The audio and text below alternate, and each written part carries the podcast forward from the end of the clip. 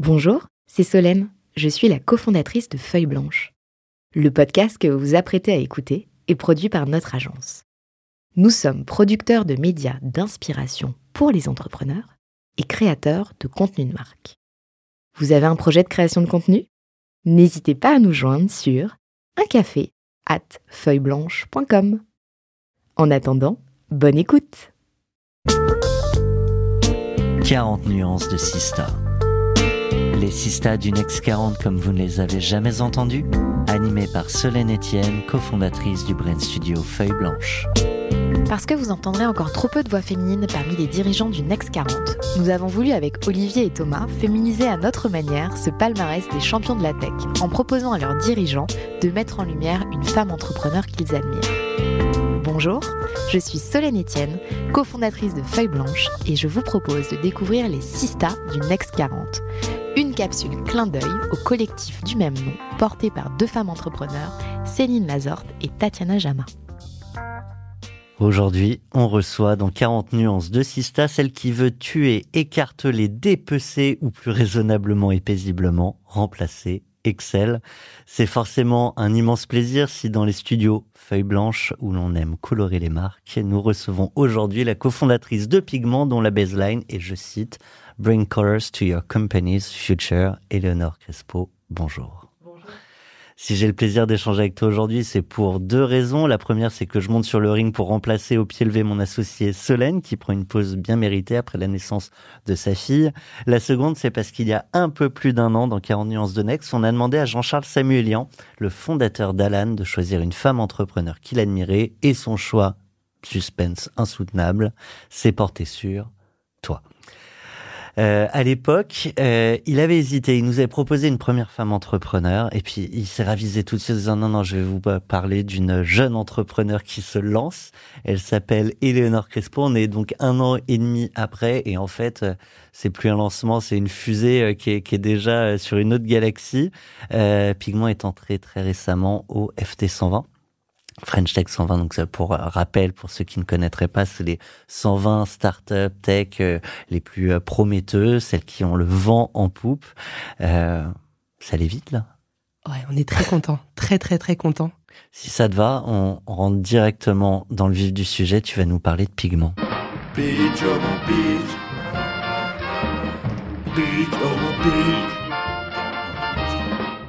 Alors j'imagine qu'il a fallu euh, pitcher, pitcher, repitcher euh, pour aller lever, euh, je crois, 97 millions de dollars en tout, 73 millions sur la dernière levée, et puis même on pitch tous les jours à ses clients. Est-ce que tu peux nous faire un pitch pas boring et, et peut-être comme tu ne l'as jamais fait jusqu'à aujourd'hui? Pas bah le fait d'être boring. Hein. ouais, écoute, en fait, je pense qu'on peut le prendre d'un autre angle. Hein. L'idée, c'est de se dire comment tu peux rendre les gens plus heureux dans l'entreprise, en fait. Euh, ça part de là avec Roman, on a beaucoup réfléchi à ça. Euh, et même, euh, si je te reprends l'histoire de Pigment, avant même Pigment, on réfléchissait à des idées qui avaient rien à voir.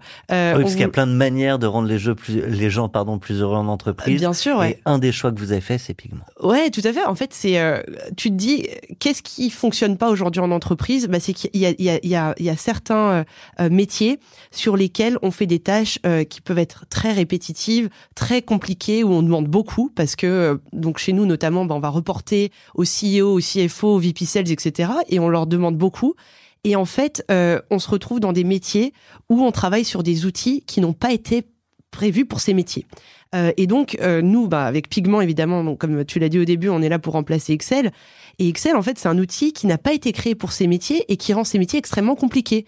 Qu'on utilise souvent pour plein, plein, plein de choses. Ouais, ouais. Et pas pour les bonnes choses parfois. C'est-à-dire que tu peux l'utiliser euh, de côté pour euh, préparer, je sais pas, ton mariage, mais l'utiliser pour.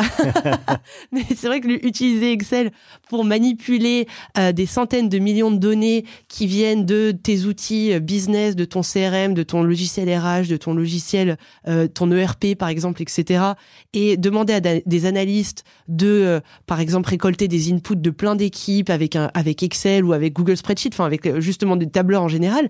C'est juste pas fait pour ça. Et puis il suffit qu'il y ait une coquille quelque part, on sait même pas où. Ouais. Exactement, exactement. Et ce qu'on se rend compte, c'est qu'en fait, dans, dans, dans, beaucoup de boîtes, euh, les gens, bah, si tu leur demandes, ça c'est un des métiers les plus difficiles. C'est les gens les plus intelligents qui sont sur ces métiers. C'est des gens extrêmement brillants, qui ont fait des super études, qui travaillent avec le CEO, et pour autant toute la journée ils sont obligés de, de, de, voilà de perdre du temps sur des choses sur lesquelles ils devraient pas passer de temps. On est là pour les aider. Je le disais, ça allait euh, très très vite. Euh, Aujourd'hui, vous êtes présent bon, un peu partout dans le monde euh, pour vos clients, euh, mais déjà un bureau, euh, si je dis pas de bêtises, à Londres, euh, à Paris, mais aussi là très récemment à New York. Absolument. Et le gros du marché, le gros de la croissance se fait aux États-Unis. Oui. Ouais, ouais, ouais. Ce qui est rare pour une startup qui se lance en France. Ouais, ouais. Alors on a voulu être, euh, se dire qu'on voulait euh, être global first, c'est-à-dire se dire bah vraiment, euh, nous notre objectif avec Pigment, c'est d'être vu comme une marque mondiale dès le début. Et il se trouve que notre premier marché, c'est les scale-up. Donc c'est le Next 40 et puis euh, c'est derrière euh, des boîtes qui sont en train de préparer une IPO post-IPO. Et c'est un marché, comme tu le sais, qui est énorme aux États-Unis et sur lequel on veut aller très vite. Tu disais on voulait être global first. Je crois qu'il n'y a pas plus tard qu'il y a trois jours, euh, j'entendais encore un entrepreneur dire non mais se lancer en SaaS aux États-Unis, c'est une connerie, c'est presque infaisable. Euh, beaucoup en rêvent, beaucoup se cassent les dents. Euh, c'est quoi le secret chez vous pour finalement bah, y arriver? Ouais. Alors en fait, c'est un peu. Ça a été un débat en interne puisque dire global first sur le principe, ça paraît très beau, mais Ensuite, faut, faut l'exécuter. Faut l'exécuter. Ouais. Ouais. Non, non, ça n'a jamais été un débat. C'était l'envie dès le début et on voulait le faire très bien dès le début. En fait, pour arriver à le faire, euh, c'est il faut. Enfin, je pense qu'il faut se. C'est un peu monter l'Everest sans oxygène, quoi. C'est-à-dire euh, par la face nord. Hein. C'est euh, c'est dire ben ok peut-être que je vais pas euh, euh, faire la, la plus grosse croissance que j'aurais pu faire en termes de revenus les premiers mois mais je vais mettre toute mon énergie pour arriver à signer euh, bah, des super beaux logos aux États-Unis dès le début et donc pour ça qu'est-ce qu'on a fait?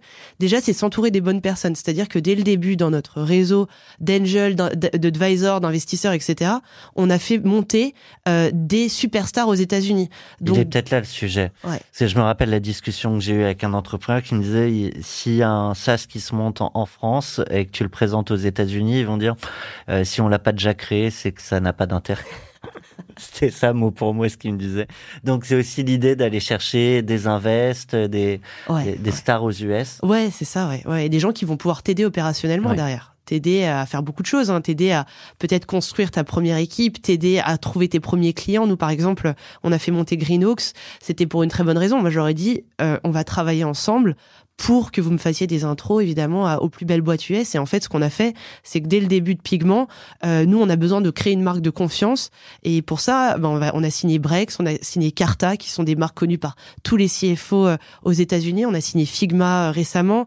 On a signé Gong pour tout ce qui est sales planning. Et c'est la marque qui grossit le plus euh, son équipe commerciale et qui est le plus beau outil sales jamais créé. Donc en fait, c'est ça qu'on a essayé de faire. C'est vraiment se dire, bah, comment est-ce qu'on va chercher des marques emblématiques dès le début pour pour, pour ouvrir le marché. On avait à ce micro de 40 nuances de Next Jacques-Antoine Grandjean de VP qui expliquait comment il s'était cassé les dents avec notamment beaucoup d'investissements aux US pour finalement s'en retirer. Ça, ça, comment, comment on y va en se disant, met, tu disais, il faut mettre les moyens et en même temps, quand on se lance, euh, faut, faut bien jauger ses moyens quand même. Ouais, ouais, ouais. Euh, alors justement, je pense qu'il faut faire les choses de manière intelligente, c'est-à-dire que euh, l'idée c'est pas de se dire euh, on embauche 50 personnes et puis on voit si ça passe ou ça casse. c'est embaucher des personnes qui potentiellement avec qui on a commencé à tisser des relations il y a déjà longtemps, avec qui on a confiance, en qui on a confiance, qui ont déjà travaillé avec des gens qu'on connaît. Comme je disais, c'est nous ce qu'on a fait, donc c'est très particulier parce qu'on on est un SaaS euh, destiné plutôt euh, aux grandes entreprises, mais on s'est dit quels quels sont les noms de qualité qu'on va aller chercher avant la quantité, c'est la qualité, et c'est là-dessus, je pense qu'il faut essayer de mettre euh, bah, beaucoup beaucoup d'énergie. Quand je dis beaucoup d'énergie, c'est l'énergie de, des CEO, c'est l'énergie en fait bah, de notre head of business Julien Lezécher était le head of global business chez Facebook. J'ai mis six mois à le faire venir. C'était pour une bonne raison. C'est parce que pareil, je savais que pour aller, aller aux États-Unis, il fallait ramer et il fallait avoir des personnes qui inspirent la confiance. L'argument pour ce type de profil, c'est quoi? C'est de les faire monter au capital de la boîte? Euh, en, en, termes de recrutement, ouais. tu veux dire? Bien sûr, mais déjà, nous, on fait monter tout le monde au capital de la boîte. Hein. Tous les employés aujourd'hui sont actionnaires chez Pigment. Euh, et puis évidemment, c'est euh, l'idée. Et nous, c'est ce qu'on a dit à tous nos premiers employés, puisqu'on a toujours, on a, on a fait une stratégie de recrutement par le haut. C'est-à-dire que dès le début, on s'est dit, on va recruter les superstars dans chacun des domaines. Pour en reparler, mais euh, l'idée, c'est de leur dire, vous êtes les cofondateurs de l'entreprise, et donc vous êtes évidemment au capital, et c'est votre projet, et c'est votre projet, et vous allez évidemment considérer que c'est votre projet, donc vous allez travailler sur l'intégralité de, de Pigment avec nous. Pour monter une boîte avec une telle ambition, j'imagine que vos passés respectifs avec Nicolas, euh, avec, Romain, pardon, ont aidé. Ouais, oui, oui, bien sûr. Bah aussi, c'est ça. Hein, quand on monte une marque, je pense qu'il faut capitaliser sur ses assets. Hein. Euh, c'est ce que j'appelle le founder market fit. Euh, avec Romain, euh, on a passé neuf mois avant de monter Pigment à réfléchir à l'idée de ce qu'on voulait faire et là où on pouvait justement trouver les meilleurs assets. Et ce qu'on s'est dit qu'on serait capable de faire, c'est deux choses. La première, c'est que effectivement, on pouvait monter une super belle équipe ingé grâce à nos réseaux respectifs. Donc, faut capitaliser là-dessus. Qu'est-ce que tu peux faire avec une super équipe ingé Ben, réfléchis au projet évidemment. Tellement de choses. Voilà, non mais c'est vrai, c'est euh, c'est tellement de choses, mais en même temps, c'est prendre un projet qui est passionnant et qui va justement sur lequel on va pouvoir faire quelque chose d'assez révolutionnaire. La deuxième chose, c'est euh, notre connaissance évidemment du sujet qui est qui est, qui est capital. Et enfin, peut-être le dernier point qui a qui a qui nous a vraiment fait basculer, c'est de se dire où est-ce qu'on peut euh, faire jouer notre réseau? Notre réseau, eh bien évidemment en termes de, de, personnes qu'on pouvait faire monter à bord, mais aussi notre réseau de, clients, de clients potentiels. voilà. Euh, et le fait que justement, on pensait qu'on serait capable de monter une boîte mondiale. Alors, sur le positionnement sur le marché, on a une question d'un de nos partenaires avec Christophe euh, Négrier chez Oracle France. Bah, je te propose de l'écouter. Vous avez un message. Éléonore, comment comptez-vous accélérer votre développement et vous imposer face à une concurrence déjà bien installée? Alors merci Christophe pour cette question et effectivement on a des, de très très beaux concurrents, vous en faites partie. Euh, nous évidemment on arrive avec une, une approche qui est qui, qui est assez enfin qui on va dire radicalement différente de ce qui existait avant. Euh, et je pense que euh, on est sur un marché qui est, qui est là depuis très très longtemps, euh, qui a servi évidemment toutes les plus belles boîtes euh, bah, du, du, CAC 40, le Fortune 500, toutes les plus grosses boîtes, et, etc. Euh, et nous, en fait, on arrive avec une approche qui est beaucoup plus globale, c'est-à-dire que aujourd'hui, euh, on a commencé donc par ces questions de planning, mais derrière, en fait, on est en train de créer une base de données business. Et donc, je pense que la manière d'accélérer, c'est deux choses. C'est euh, sur le produit, évidemment, il, il, va se passer. je pense qu'on n'a même pas fait 1% de ce qu'on voulait faire, et il y a énormément de choses justement pour devenir une solution complètement différente. Et puis, évidemment, d'un point de vue business, on va aller le plus vite possible. Tu parlais des data récoltées. Aujourd'hui, qu'est-ce qui est récolté avec cette idée d'en faire quoi? Parce que j'ai l'impression que quand tu dis on a 1%, c'est que vous avez plein, plein, plein d'idées et plein de développements possibles. Ouais, ouais, ouais, on peut aborder le sujet ou tout reste ultra euh, confidentiel? Alors, on peut, on peut parler de certaines pistes hein, qu'on a, mais en fait, euh, euh, c'est l'idée, moi je pense, c'est aujourd'hui, on le voit bien, euh, Excel donc est partout dans les entreprises pour une très bonne raison, euh, c'est que c'est un outil que tout le monde connaît, qui est très simple, qui est très simple d'utilisation et avec lequel on peut faire beaucoup de choses. Et le problème, c'est ce que tu disais, c'est qu'il n'y a pas le lien de la donnée. C'est-à-dire que euh, tu n'as pas de collaboration inter-team, euh, tu n'as pas de collaboration intra-team, parce que tu n'as pas d'endroit où la donnée business est vraiment récoltée et sur lequel les personnes peuvent arriver pour faire des analyses de données intelligentes. Et évidemment, on le sait, il y a eu une explosion euh, de, des quantités de données euh, dans les dix dernières années, même vingt dernières années, de chacune des entreprises. Et le nerf de la guerre aujourd'hui, c'est évidemment d'être le plus précis, précis possible avec cette donnée.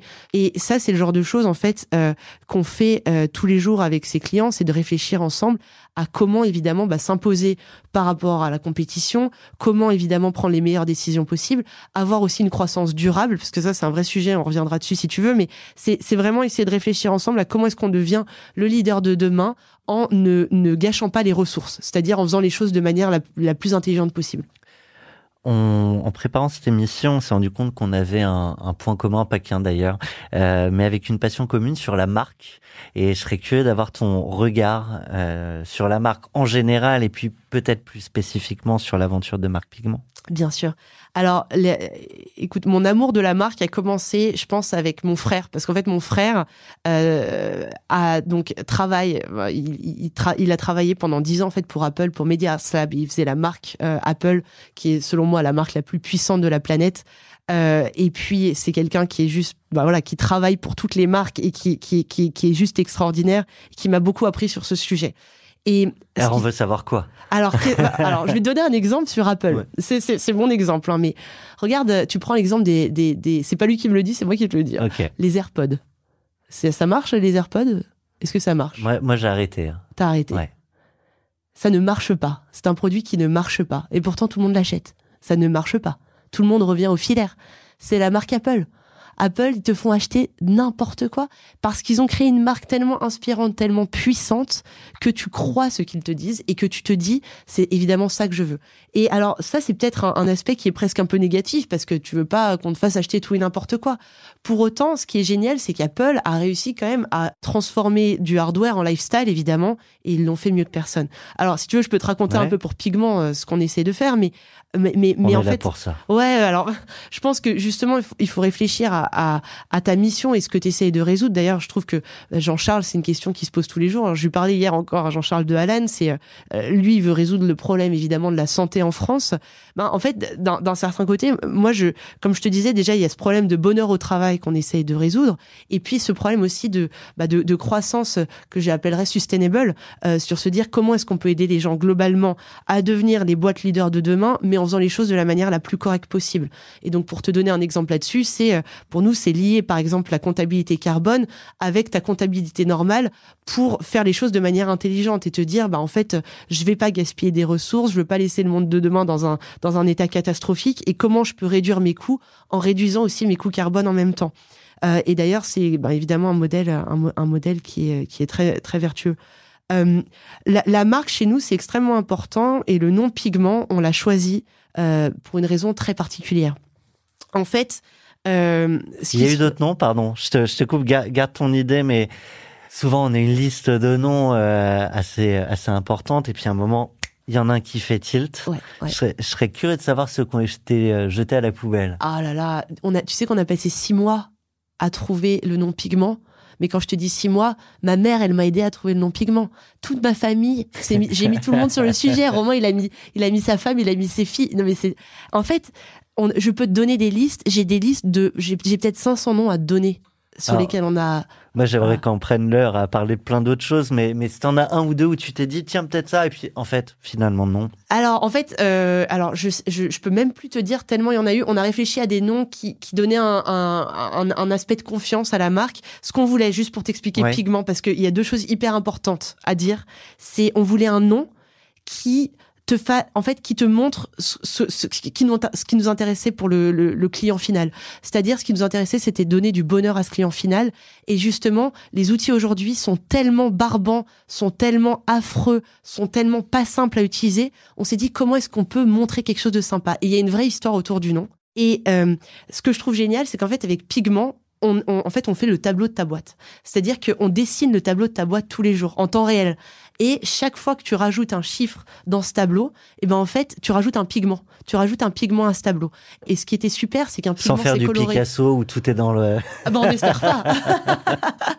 on n'espère pas. Et, et, encore, Picasso, il y a, il y a de l'ordre évidemment dans le désordre. et, et, donc, et donc c'est ça aussi qui, qui est génial, c'est que peut-être que dans tout ce bruit de la donnée, comment est-ce que tu arrives justement à en faire sortir de l'ordre?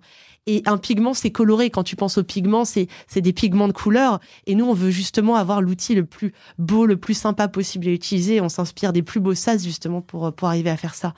Et trouver un nom, c'est très compliqué parce qu'il faut un nom évidemment qui sorte du lot. Surtout quand on veut être global bah, aussi, il y a cette euh, notion-là, euh, la disponibilité des, des, noms de domaine. ça, il a peut-être fallu le racheter, non? Ça existait? Alors attends, non mais c'est, on a déjà. Alors il y a plusieurs choses. Conseil aux entrepreneurs. Première chose, quand tu choisis un nom, il faut que ça sonne bien en anglais, en français, ça c'est sûr. Et puis dans d'autres langues si possible. Il faut que ça soit un mot universel qui se comprenne aussi dans plusieurs langues. Donc c'est, on a beaucoup réfléchi à ça. Et derrière, en fait, il y a le problème de la marque. Donc, il faut trouver une marque qui ne soit pas utilisée par des logiciels ou des, euh, par exemple, des boîtes qui sont dans une catégorie similaire. À Mais c'est à la lettre près. sur les classes, etc. Exactement, sur toutes Même les classes. sur les sonorités. Ouais, et donc on a, on a dû créer un algorithme en interne qu'on a fait Ouais, tourner pour pinguer, pour savoir en fait si euh, si euh, s'il y avait des marques qui s'appelaient par exemple je sais pas Pagement ou Pegment ou je sais pas voilà, des choses qui pouvaient être un petit peu similaires et qui allaient pouvoir nous bloquer Ce potentiellement. serait dans utile pour plein de boîtes, la- l'algo que ah vous bah avez ouais, créé. on peut le vendre à part en stand-alone Euh, business. ok, ouais. mais, euh, On en parle après. voilà, mais, en fait, euh, c'est un travail colossal hein, de trouver un vrai nom et, et on est très très content de ce nom-là parce qu'on va pouvoir vraiment jouer avec. Et là justement, euh, on est dans un dans une phase de brand redesign. Euh, On va travailler avec Collins, qui est une des plus belles agences de, de marque au monde, qui a fait Dropbox, Robinhood, Next Insurance. On travaille avec eux euh, et justement parce que moi je veux encore plus faire résonner le nom Pigment. Il a fallu racheter le nom de domaine? Alors on s'appelle gopigment.com. Euh, la personne qui a pigment.com ne Si elle nous répond pas. écoute. Si elle nous écoute, on le rachète. On le rachète avec grand plaisir. Mais, mais là, tu touches du doigt. euh, c'est pour ça qu'on a plein de Go machin, de Get, euh, etc. C'est pour ne pas parfois avoir à racheter le nom de domaine ou parce qu'on n'arrive pas à joindre le propriétaire. Le propriétaire, ouais. Ah ouais, non, mais pareil, on a contacté cinq agences. on a fait venir le FBI. Ah, vous avez un gros réseau.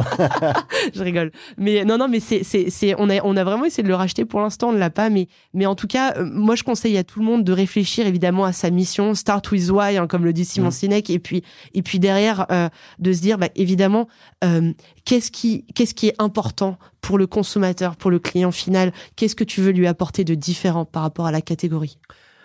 Nous, on est évidemment convaincus que le why est essentiel. Euh, L'autre sujet derrière, c'est le how. Parce que ça suffit pas le why?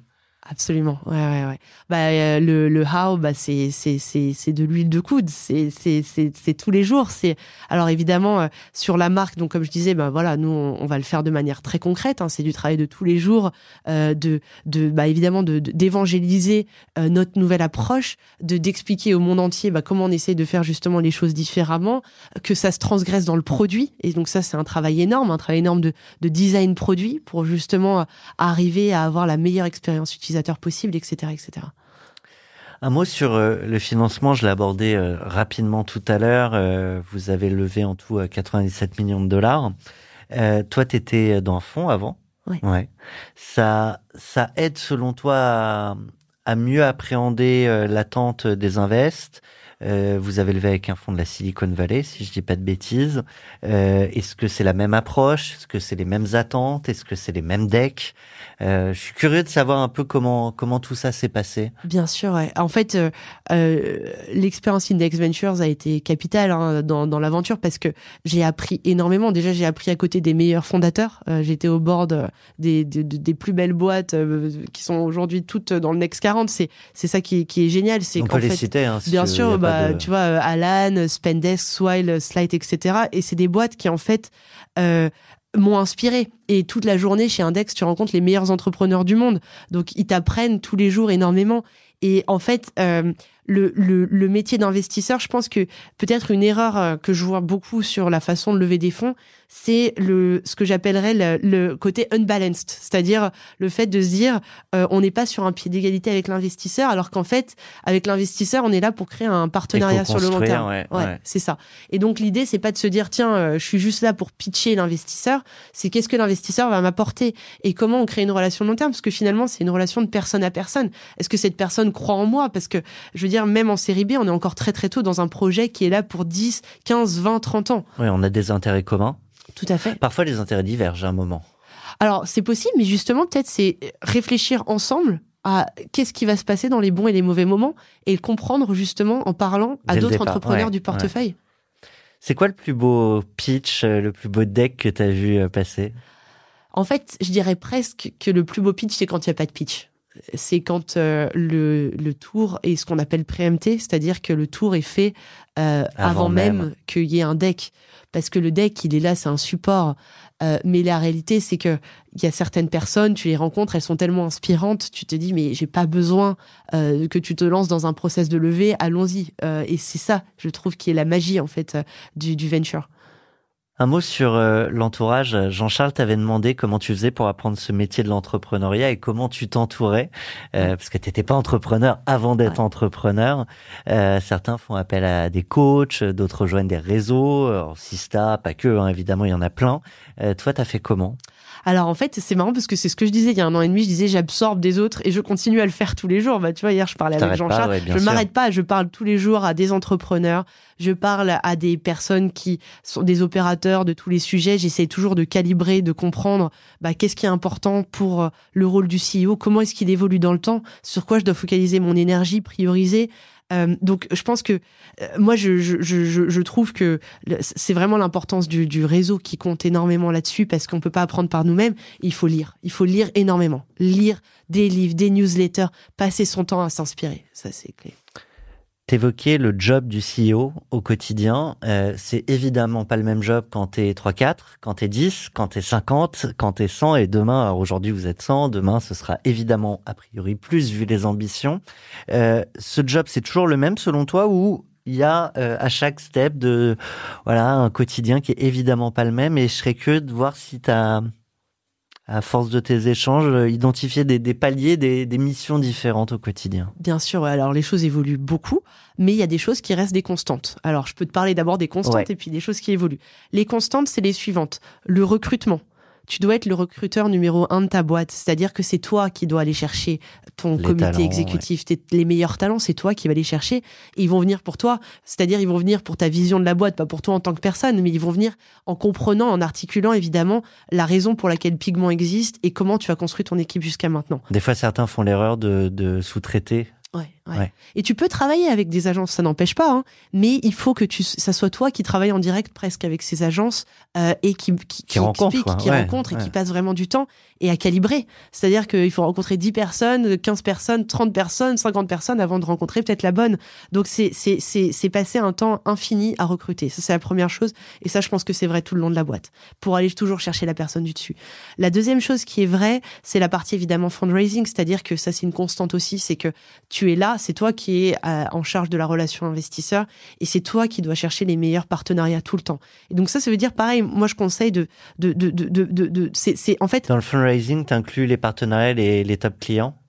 Les deux. Alors ouais. alors en fait, c'est j'allais le faire peut-être en deux parties, mais c'est vrai que fundraising, là, je parlais des partenariats euh, en termes vraiment de financiers. et puis après, il y a les clients. Donc en fait, sur la partie financière, c'est il faut passer ton temps en fait à rencontrer des gens pour savoir avec qui tu as envie de travailler, parce que tu te maries avec eux. Hein. C'est-à-dire que tu vas passer les dix prochaines années à travailler avec eux. Donc c'est pas en passant cinq minutes. Et c'est pareil avec tous tes recrutements les plus importants. Et c'est pour ça que c'est très important que tu le fasses, c'est que c'est une relation de tous les jours. Euh, la troisième chose, évidemment, c'est pour nous le SaaS, par exemple, c'est toujours à toi d'aller chercher les plus gros clients. C'est-à-dire que il va toujours falloir que tu sois impliqué, évidemment, sur les plus gros deals, sur la prochaine étape. Si ta prochaine étape, c'est un nouveau marché, bah, c'est à toi de le faire. Une nouvelle idée produit, c'est à toi de l'incuber. Donc, en fait, dès qu'il y a du nouveau dans la boîte, je pense que c'est au CEO de le faire. Et les deux autres tâches, c'est ça. Et puis après, évidemment, ce qui varie, c'est évidemment tout le reste. C'est-à-dire que ton jour le jour, tu vas passer ton temps à régler des problèmes, à trouver des solutions, à remplir des fonctions. Et ça, évidemment, c'est pas du tout les mêmes. Voilà. on commence par la marque dont on a parlé, peut-être trouver le nom de ta boîte, à faire ton cabis. Et puis derrière, aujourd'hui, on est sur des problématiques complètement différentes.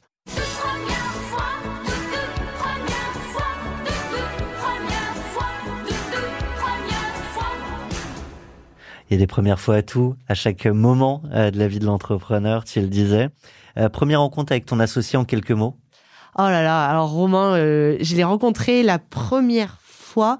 Alors en fait, j'avais dû le rencontrer parce qu'on a fait la même école d'ingénieur, donc je l'avais rencontré à cette époque. Et puis après, je l'ai vraiment appris à le connaître quand j'étais au bord de sa deuxième boîte Less. Et puis on a aussi beaucoup travaillé ensemble quand on était chez Index Ventures. On regardait des boîtes ensemble, lui en tant qu'angel et moi en tant qu'investisseur. Et euh, c'est quelqu'un qui m'a impressionné par son niveau d'humilité, d'intelligence, de compréhension, non seulement du business et du produit, et mais des gens aussi, et, des gens, et des gens. Et je peux pas être plus chanceuse de travailler avec Romain tous les jours. Et à quel moment on se tape dans la main pour dire on y va ensemble, sans savoir encore ce qu'on va faire, parce que ça c'est, il y a quand même les équipes qui se montent parce qu'il y a une idée, on monte l'équipe autour, et puis il y a des fois euh, il y a l'équipe, puis après c'est qu'est-ce qu'on fait ensemble? Ouais, ouais. Alors euh, bah on a passé neuf mois à réfléchir à ce qu'on faisait ensemble. Hein. Euh, en Donc c'est plutôt la deuxième option Ouais, pour vous. Ouais, et donc, ouais. qu'est-ce qui fait qu'on se dit, euh, là, on va monter les 10 prochaines, 20 prochaines années de notre vie ensemble? Ce projet-là, Ouais. ouais. Euh, on a on a fait beaucoup de brainstorm. On est passé par beaucoup de sujets, c'est-à-dire que et ça c'est très important, Je parle pas du fait de monter pigment. Ouais. Je parle du fait de monter ensemble sur un projet qui Ouais. est pas encore. euh, qui est pas encore, ouais. qui existe pas encore. Alors euh, avec Romain, en fait c'était sympa. Moi j'avais très envie de monter ma boîte et je m'étais dit s'il y a une personne avec qui je rêve de le faire, c'est Romain. Et donc je suis allée le voir, je lui ai dit écoute, est-ce que ça te, ça te dirait de te relancer? Il se trouve que bah c'est c'est Alignement des ouais complet, Ouais. c'est-à-dire que lui c'était un moment parfait où il disait franchement j'ai l'envie de me relancer dans un projet entrepreneur. Parce que Romain c'est vraiment un entrepreneur dans l'âme. Et il m'a dit, écoute, go, on tente, réfléchissons ensemble à des idées, euh, et puis Si on la euh, trouve, on voilà, apprenons à nous connaître, parce que ça c'est aussi euh, hyper important, c'est que c'est parce que tu connais quelqu'un que tu, tu, as passé un peu de temps avec lui, que tu sais ce que c'est en tant que personne, Au parce que quotidien. euh, qu'on s'appelle dix fois par jour avec Romain, hein. on, ou on se voit dix fois par jour, mais il faut bien voir qu'on passe notre journée ensemble, donc c'est Il y a, y un petit cœur quand son nom s'affiche. il est réservé à mon mari. mais euh, non, mais mais c'est vrai qu'avec Romain, on, pa- on passe notre journée ensemble, donc c'est c'est euh, c'est- c'était génial en fait. Et moi, je conseille à tout le monde de de de de, de- bah, parce que c'est c'est une aventure euh, personnelle avant avant avant tout le reste. Premier renoncement. On était sur les premières fois. Est-ce qu'il y a eu un renoncement? Je vois pas de très gros renoncements euh, qu'on ait pu faire. Euh, après, c'est un renoncement de tous les jours, c'est-à-dire que tous les jours, on doit tellement prioriser que en fait, tous les jours, on renonce à 15 Choisir choses. ses renoncements, bien sûr. tout ouais. le temps, tout le temps, tout le temps, tout le temps, te dire mais comment est-ce que je fais que trois choses et que j'en fais pas dix, tu vois? Comment est-ce que euh, je sais que ok peut-être que là il y a des, y a, je vois qu'il y a un énorme marché, bah non on peut pas le prendre tout de suite. Ou alors peut-être que là il y a une énorme opportunité produit, bah non il faut être très focalisé. Et c'est ça le, le, enfin. Au risque de cas- se disperser Ouais, sinon. ouais, ouais. Et donc c'est, j'ai même pas une réponse tellement j'en ai mille à te donner là-dessus. Premier apprentissage? Premier apprentissage chez Pigment. Euh, alors premier apprentissage, ben je, dirais que c'est ça, ça rejoint la même idée, c'est l'idée du focus et de se dire comment est-ce que euh, toute la journée j'arrive à faire beaucoup de micro micro tâches, on va dire, qui amènent derrière à ben, une plus grosse Une valeur euh, et- pro- plus ouais. grosse valeur, voilà. Et comment à la fin de la semaine, j'arrive à me dire j'ai fait quelque chose qui a vraiment qui, qui a amené. Et, et l'autre chose qui est importante aussi en tant que CEO c'est que ce que je m'étais pas rendu compte c'est à quel point le temps est compté et le temps passe vite. Et donc où est-ce que je peux mettre beaucoup d'énergie pour avoir le plus gros impact sur les, les, les prochains mois les prochaines années? Bon, question peut-être tricky, mais du coup, la semaine dernière, l'impact. euh, alors écoute, bah l'impact, la semaine dernière, euh, j'ai essayé euh, de faire monter à bord une CMO extraordinaire. Euh, et en fait, elle, a- elle avait déjà accepté une autre offre. Euh, mais ça, c'était, tu vois, l'impact que j'ai essayé d'avoir la semaine dernière, c'est de faire venir cette personne qui pouvait évidemment changer l'aventure. Donc, donc c'est, c'est ce genre de choses, tu vois, qu'on essaye de, voilà. Premier coup de culot. Alors, Il y en a forcément hein, quand on a des ambitions comme les vôtres. euh, Bah, c'était peut-être d'aller voir Romain, tout simplement. C'était d'aller voir Romain, hein, de, de lui dire, euh, vas-y, go. Hein, euh, ça, je pense que c'était le premier. Premier salaire? Premier salaire, c'était il y a pas longtemps en fait. On l'a fait, euh, on l'a fait post série B euh, parce que bon, on estimait qu'avant euh, on n'avait rien fait. Le produit est sorti en fait publiquement au moment de la série B et donc c'est à ce moment-là qu'on a commencé à se rémunérer. Premier big mistake. On en fait toujours. On va oui. pas se mentir. Ouais, ouais, ouais, ouais. Bah, de toute façon, alors qu'est-ce que je dirais comme premier big mistake? Euh, C'est. Ah, il y en a un qui est rigolo. C'est euh, dont je me rends compte maintenant. En fait, on a, on a commencé, on voulait montrer le produit très vite à beaucoup de clients. Je sais même pas d'ailleurs si c'est une erreur ou pas, c'est une bonne question. On a voulu montrer le produit avant même qu'il soit vraiment finalisé, quoi. C'est-à-dire que on voulait montrer un petit peu des prototypes, etc. Et ce qui est marrant, c'est quand tu fais ça, tu ancres un produit dans la tête des gens. Et ils ont du mal à imaginer qu'en un an et demi, le produit même, peut ouais. être, mais enfin dans un état qui est juste, enfin c'est même pas, enfin tu vois, c'est comme si tu avais une roue et puis derrière t'as as T'as une la Ferrari, voiture, quoi, quoi. voilà. ouais. Et, et en fait, euh, c'est rigolo parce que on, on réengage évidemment des conversations avec des personnes qui, qui sont là. Non, mais j'ai déjà vu. voilà. Ouais. Ça c'est ça c'est marrant. J'aime bien. Euh, Il y a une question que Solène aime bien poser euh, sur la notion de décision. Donc, je te, je te la lis euh, telle quelle, mais chaque fois qu'on voit une entreprise qui réussit, dites-vous que c'est parce qu'un jour, quelqu'un a pris une décision euh, courageuse. Cette phrase, elle n'est pas de Solène, elle n'est pas de moi, elle est de Peter Drucker. Euh, et je serais curieux de savoir quelle est la décision courageuse que toi et ou Romain avez prise. Alors. euh, C'est peut-être trop tôt parce que vous allez très vite. Hein, donc, Alors, les décisions courageuses. Alors, je dirais, Parce qu'en fait, euh, je dirais que, alors, je vais, je vais te répondre sur la décision courageuse. C'est peut-être cette décision de faire les choses différemment de tout le monde, c'est-à-dire, un, de se dire, on veut sortir un produit qui soit capable de faire de la compétition avec tout le monde, et ça, ça prenait beaucoup de temps, et ça, c'était pas compris. C'est-à-dire que euh, Aujourd'hui, dans le marché SaaS, euh, on sort un MVP au bout de trois mois et derrière, euh, bah, il faut euh, le vendre tout de suite et puis montrer et puis t'as le playbook, faut faire un million de ARA à la série A, etc. Nous, on a dit, bah, en fait, on est dans un marché, ça marche pas comme ça. C'est-à-dire que si on sort un produit au bout de trois mois, il y aura aucune valeur et derrière, quand tu commences à onboarder des clients, c'est impossible. Il faut, enfin, t'atteins pas l'objectif. Voilà. Et donc nous, on s'est dit, avant de sortir un produit public, on va d'abord travailler. Bah, pendant, on a pris un an et demi en fait avant de sortir le, le, le, produit. Et, et, en fait, et, et avec cette épée de Damoclès que t'attends un an et demi, mais il faut que du coup la valeur et la qualité du produit soient au rendez-vous. Soit au rendez-vous, c'est ça, et qu'on arrive en fait. Peut-être c'était quand même une décision un peu compliquée parce qu'il fallait derrière qu'on montre que bah oui, on gagne des deals contre tous les, les, plus gros concurrents et toutes les plus grosses boîtes qui sont installées, qui sont là depuis 20-30 ans.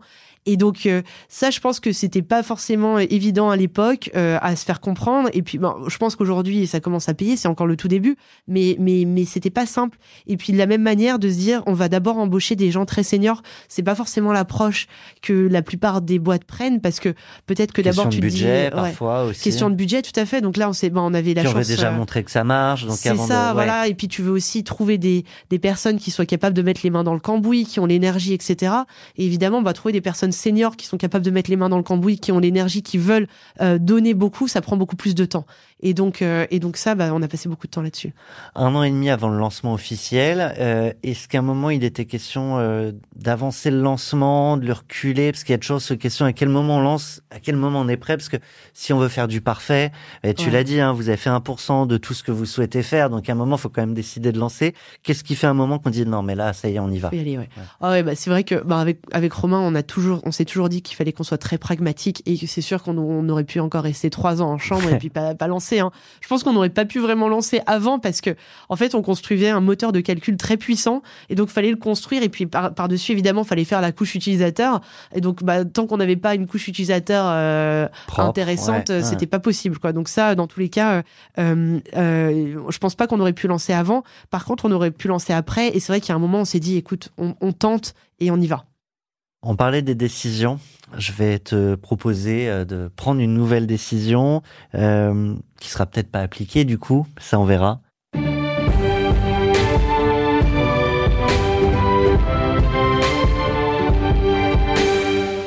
Française, français. Eleonore Crespo, présidente. Demain, on va dire qu'on a tous les pouvoirs ici. Qu'est-ce que tu as envie de changer?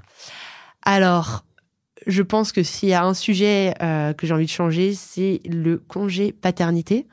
Euh, ça a un peu bougé. Ça a un peu bougé, mais ça a pas, bougé de la bonne manière. C'est-à-dire qu'aujourd'hui, si on veut, parce qu'on me pose souvent la question, j'ai déjà répondu là-dessus, c'est si on veut qu'il y ait plus de femmes entrepreneurs, euh, si on veut qu'il y ait plus de femmes dans l'écosystème tech, mais je veux dire, là je parle de ça, mais en général, c'est juste une égalité qui doit être réelle, c'est qu'il faut qu'il y ait une égalité homme-femme.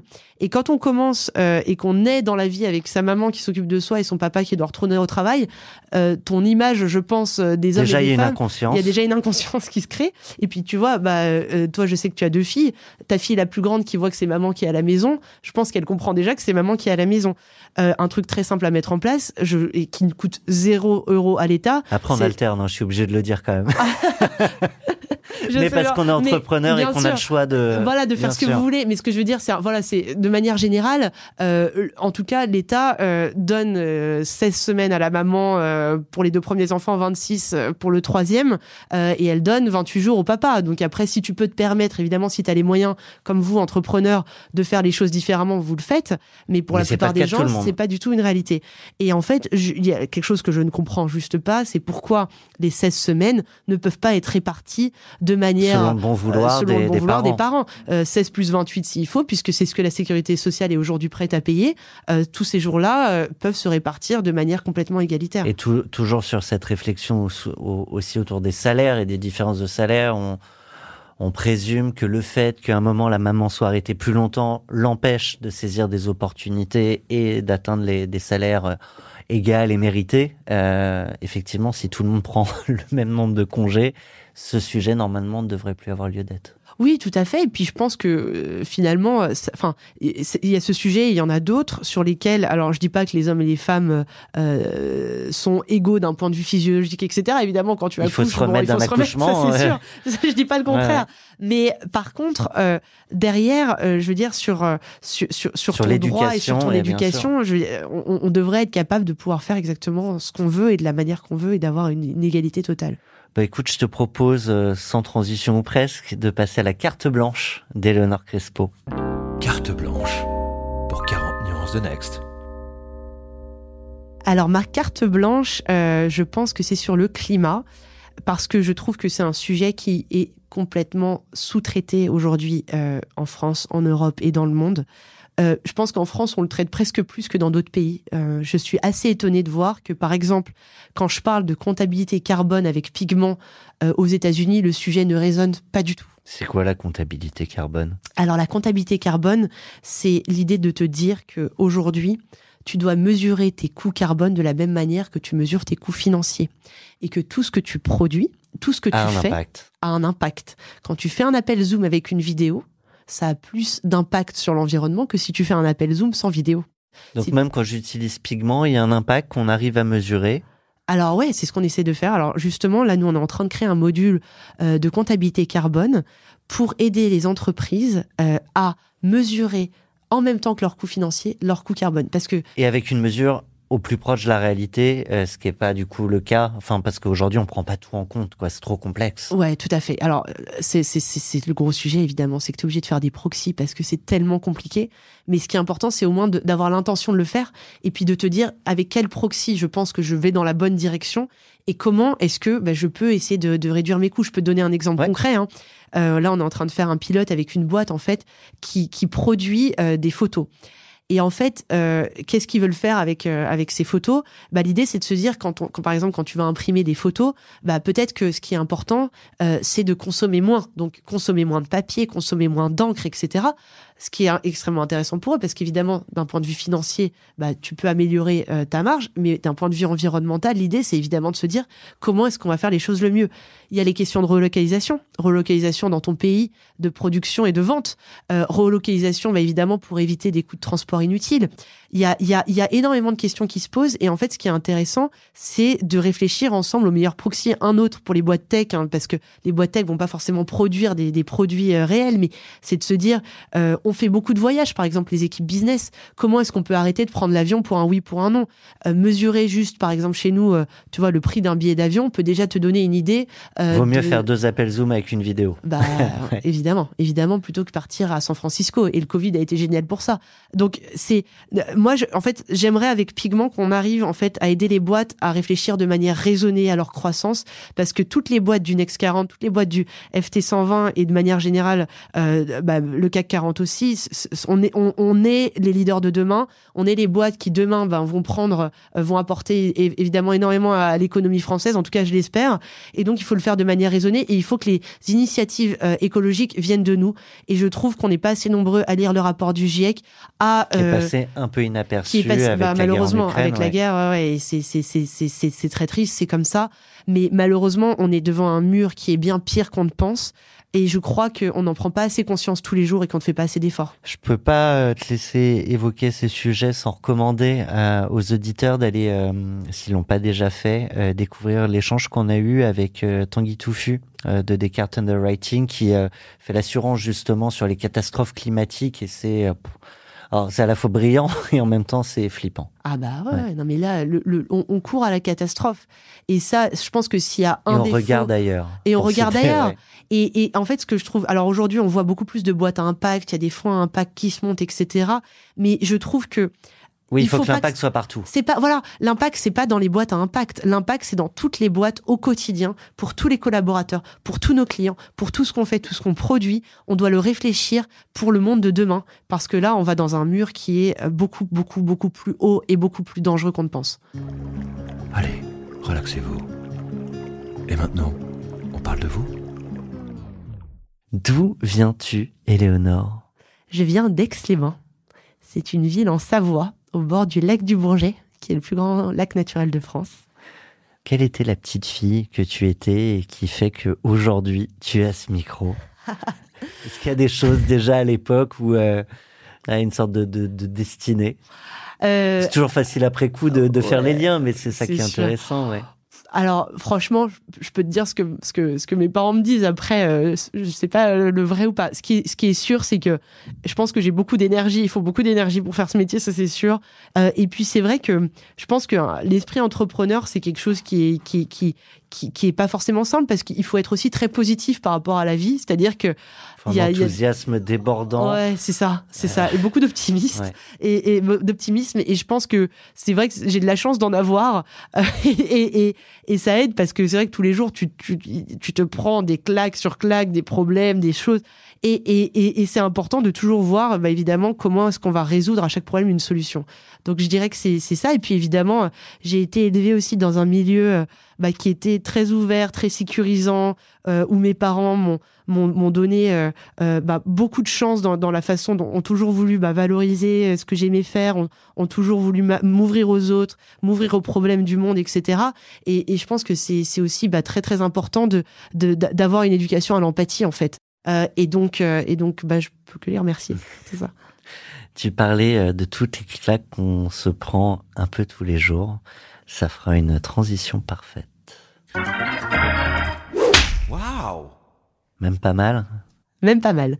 Une claque qui a, perso ou pro d'ailleurs, que, que tu as vécue et qui a été euh, enrichissante, euh, peut-être après coup, mais enrichissante. Ouais. Alors, je pensais à une claque qui, euh, qui, que, qui, ouais, qui, qui m'a pas mal marqué. C'est en fait les classes préparatoires. Euh, je trouve que le système en France est absurde. Je sais pas. Alors, ça a été très enrichissant d'un point de vue humain parce que, en fait, les classes préparatoires, ça soude parce que c'est très dur. Donc, euh, tu rencontres des personnes extraordinaires et, et tu te, tu te fais, voilà, tu te fais vraiment des amis pour la vie. Par contre, euh, c'est un système absurde en France. On C'est-à-dire te que tape sur la tête et les doigts tout le temps. mais c'est ça, c'est, c'est, c'est- tu apprends, on te- on- tu apprends des choses. Alors que moi, j'adore. hein, franchement, j'adore les maths, la physique. Mais tu apprends une quantité de choses monstrueuses sans les placer dans un contexte particulier, sans avoir la raison, et beaucoup de choses qui ne resservent à personne. C'est-à-dire que derrière, quand je regarde mes amis sortis d'école d'ingé, euh, je pense que 80% n'utilisent même pas une seule chose qu'ils ont pu apprendre en classe prépa, à part peut-être euh, les connaissances euh, en langue, en culture, etc. Mais est-ce qu'on finalement, ça, c'est pas quand même le principe, un peu comme à l'école, parce que moi, à l'école, j'ai appris plein de choses que, que j'utilise pas au, au quotidien, mais cette idée d'apprendre à apprendre, et là, en l'occurrence, sur la classe prépa, euh, d'apprendre à bosser, à travailler Oui, comme oui, jamais t'as travaillé. Bien sûr, et c'est ça qui est enrichissant, c'est qu'évidemment tu apprends à travailler. Par contre, il y a quand même certaines valeurs qui te manquent. C'est-à-dire que je trouve ce qui est peut-être dommage dans le, système éducatif actuel, c'est que on est justement dans un monde qui va vers l'effondrement. Je veux pas être trop négative, mais, mais malheureusement, il y a quand même beaucoup de choses qui vont s'aggraver dans les années à venir. Si on veut résoudre ça, c'est la collaboration. C'est la collaboration inter-entreprise, c'est la collaboration inter-État, c'est ne pas se voir en tant qu'individuel, mais se voir en tant que collectif, parce que c'est un effort collectif à fournir. Tous habitants d'une même planète. C'est ça. Et je trouve que le problème, évidemment, d'un système de notes et de concours, c'est que c'est très individualiste et que ça ne t'apprend pas à travailler ensemble.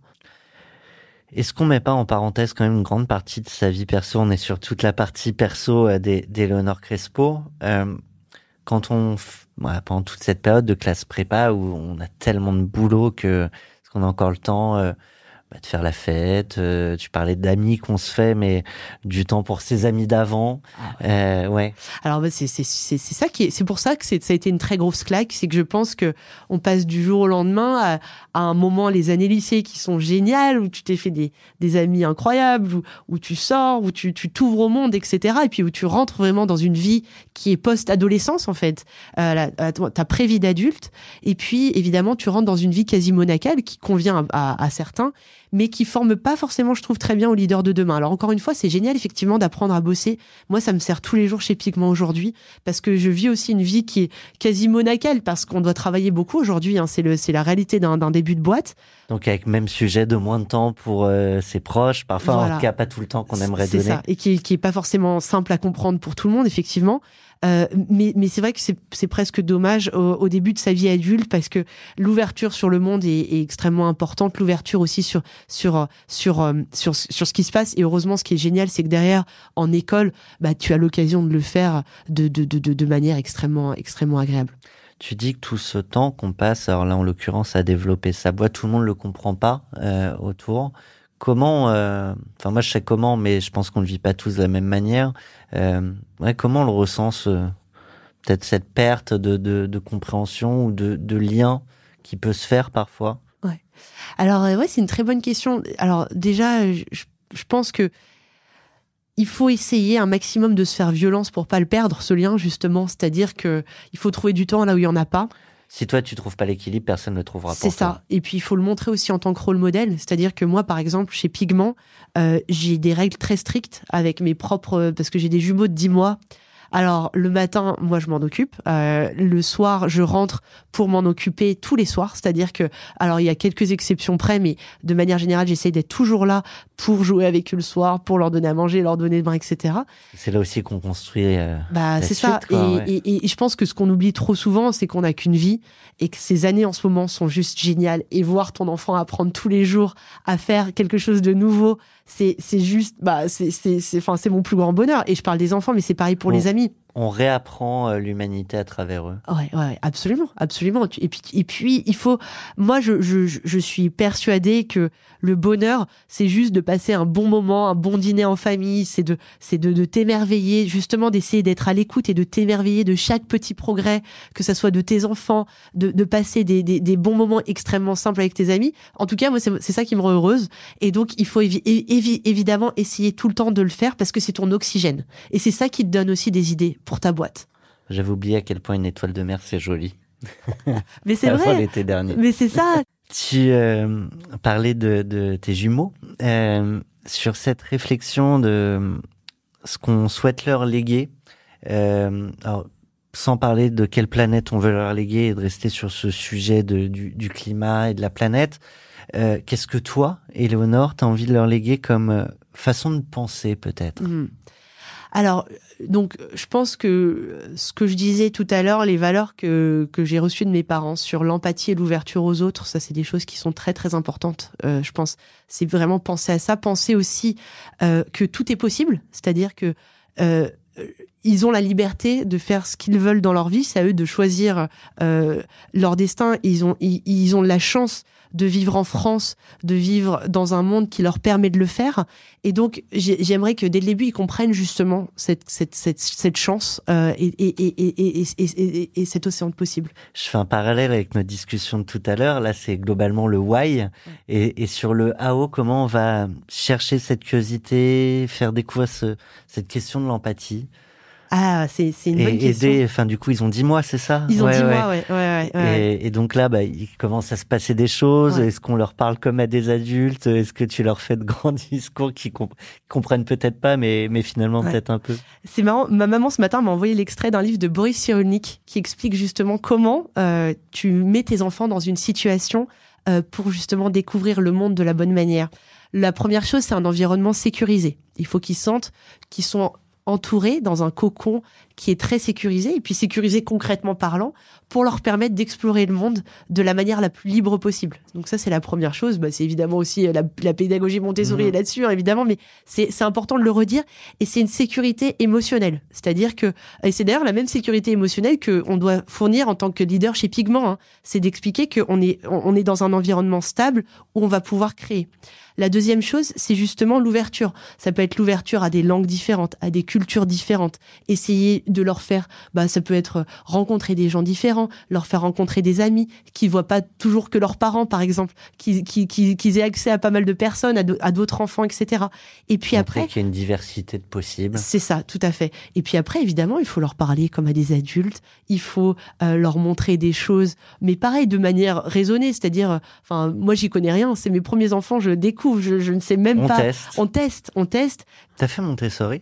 Non. Non. Non. Mais je pense que j'aurais beaucoup aimé. Mais bon, euh, avec les bains, euh, il y a 30 ans, Il y avait peut-être pas d'école. ouais. il y avait, ouais, je crois qu'il y en avait une un peu loin de chez moi, mais, mais, mais, mais, mais franchement, c'est, euh, je trouve que Montessori, tu le retrouves dans tes activités extrascolaires, dans tous les cas, et ça, c'est Tu peux le faire chez toi aussi. Tout ouais. à fait, ouais. ouais.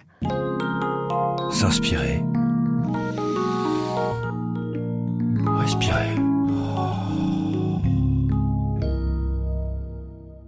Tu parlais tout à l'heure de l'importance des lectures. Je serais curieux d'avoir la, la, petite bibliographie conseillée par par Éléonore, mais plus globalement, comment aujourd'hui tu t'inspires, comment toi-même tu cultives cette curiosité quotidienne. Ouais, ouais, ouais. Alors euh, déjà, il faut voilà, faut, faut, prendre le temps de le faire hein, parce que t'as jamais assez de temps, donc c'est important. Entre la boîte, les enfants, c'est ça, ouais. les amis. Ouais, ouais. Donc il faut vraiment arriver à, à se dégager du temps. Donc euh, évidemment, c'est lire euh, un maximum de. Alors évidemment, moi, je, lis beaucoup de choses business hein, parce que c'est très très important de lire beaucoup de choses business. Euh, donc beaucoup de newsletters, euh, écouter des podcasts évidemment euh, de, de, de, de, de, tous les VC, de tous les entrepreneurs qui t'inspirent, etc. tous les jours. Et puis derrière, je lis beaucoup de livres business. D'ailleurs, alors si on a un recommandé que j'adore pour les CEO parce que c'est quand même un, un, un podcast d'entrepreneuriat, c'est The Great CEO Within de Mac Mokari qui est le un des plus grands coachs de la Silicon Valley et je trouve génial. Et peut-être un autre qui va avec, c'est The Trillion Dollar Coach euh, qui parle de d'un de, des plus grands coachs en fait pareil de la vallée qui a coaché des, des, des personnes chez Google, Facebook et, et toutes les GAFA et qui, je trouve que c'est c'est deux livres dont on peut beaucoup apprendre.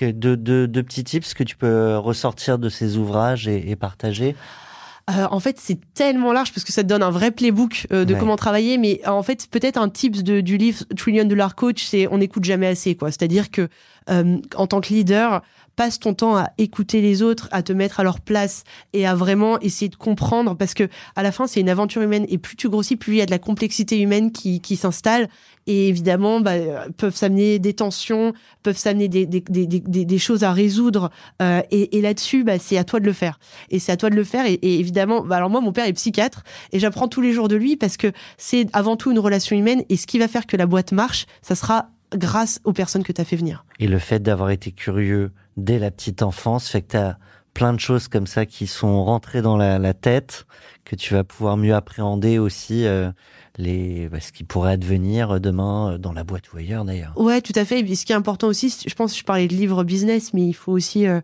passer son temps justement à s'inspirer ailleurs. Je parlais de l'art tout à l'heure. Moi, je trouve ça génial justement de passer son temps, aller au musée. À, Paris, on, peut prendre des cartes pour le musée du Louvre, pour le musée illimité. Aller voir euh, des choses qui peuvent bah, justement inspirer ta marque, inspirer ton produit, euh, et, et, en fait, je trouve que c'est important de toujours faire le lien entre plusieurs sujets, euh, même tu vois rencontrer euh, justement des, des, personnalités de monde qui n'ont rien à voir pour comprendre comment elles réfléchissent. Il y a toujours toujours des bonnes idées à prendre de, de, de, voilà de secteur. Et, et, avec cette idée peut-être que, que, à l'image de, de, tout ce que tu as pu faire en en prépa, bah, on, on, prend plein de choses et ouais. puis après on n'utilisera pas tout, mais il reste des fois des petites traces. Ouais, quoi. tout à fait, tout à fait. Ouais, c'est exactement ça, exactement ça. On est dans 40 nuances de Sista. Si toi-même, euh, tu avais dû choisir une femme entrepreneur que tu admires, que tu aimerais pousser à ce micro, on n'aura pas l'occasion euh, de lui donner la parole, quoique elle sera peut-être euh, choisie par un autre entrepreneur du Next 40, ou quand vous-même, là, vous passerez au Next 40, on, on pourra lui proposer de passer. Qui tu choisis? Alors, en fait, je choisirais, euh, je dirais, j'ai deux noms à donner. Kitri, vous l'avez déjà eu. Mm. Kitri Tskello, ouais. euh, que j'adore. Et je dois, je, vais, je dois parler d'une autre personne qui est mon amie, euh, Camille Delamare, qui a créé Ecotable. Alors, euh, Ecotable, en fait, c'est une, c'est une société qui labellise les restaurants pour être plus éco-responsables et qui, en fait, euh, leur, leur, leur, leur, apporte un logiciel, justement, de comptabilité pour, justement, réduire leurs déchets, acheter plus local euh, et réfléchir, évidemment, euh, comment moins jeter de manière générale, ne pas utiliser de couverts jetables, etc., etc., etc. Et, euh, et en fait, euh, bah, c'est, quelqu'un dont je suis très très proche euh, et je trouve que ce qu'elle a fait et ce qu'elle fait justement en boîte à impact est, est, est, juste génial. Il y a un sujet, je me rends compte, on n'en a pas parlé. En même temps, on aurait pu passer quatre heures ensemble. Hein. c'est la, la, croissance externe. C'est des sujets que vous avez en tête. Qu'est-ce que tu entends par croissance Racheter des boîtes. Racheter des boîtes, ouais, ouais tout à fait. Oui, oui, oui. Ah oui, oui. De toute façon, de manière générale, c'est très intéressant euh, de réfléchir de, à toutes les opportunités business, surtout si tu veux aller vite et être une boîte mondiale. Euh, et nous, on parle à, beaucoup aujourd'hui déjà de start-up hein, euh, qui ont des talents euh, super, qui créent des choses adjacentes, et on réfléchit et on propose des synergies parce que parce que ça peut beaucoup aider. On n'est jamais assez nombreux euh, pour créer un, vrai phénomène. Donc euh, tout à fait, on, on, y réfléchit tous les jours. Et à l'inverse, demain, ce qui nous fera un lien super pour, pour proposer de passer dans le cash out, mais vendre la boîte. Alors, c'est pas du tout un sujet aujourd'hui parce que nous, on est là pour être un leader euh, mondial dans une catégorie donnée. Donc, euh, On en c'est- parlera après. Quoi. ouais, ouais, ouais, c'est ça. Pour l'instant, nous, le sujet, c'est d'aller très vite, très loin, et on voit plutôt l'aventure sur 20 ans que euh, une aventure court terme et, et se faire racheter vite. Merci Léonore. Merci. 40 nuances de Next. Next 40, comme vous ne l'avez jamais entendu, animé par Olivier Mathieu et Thomas Benzazon.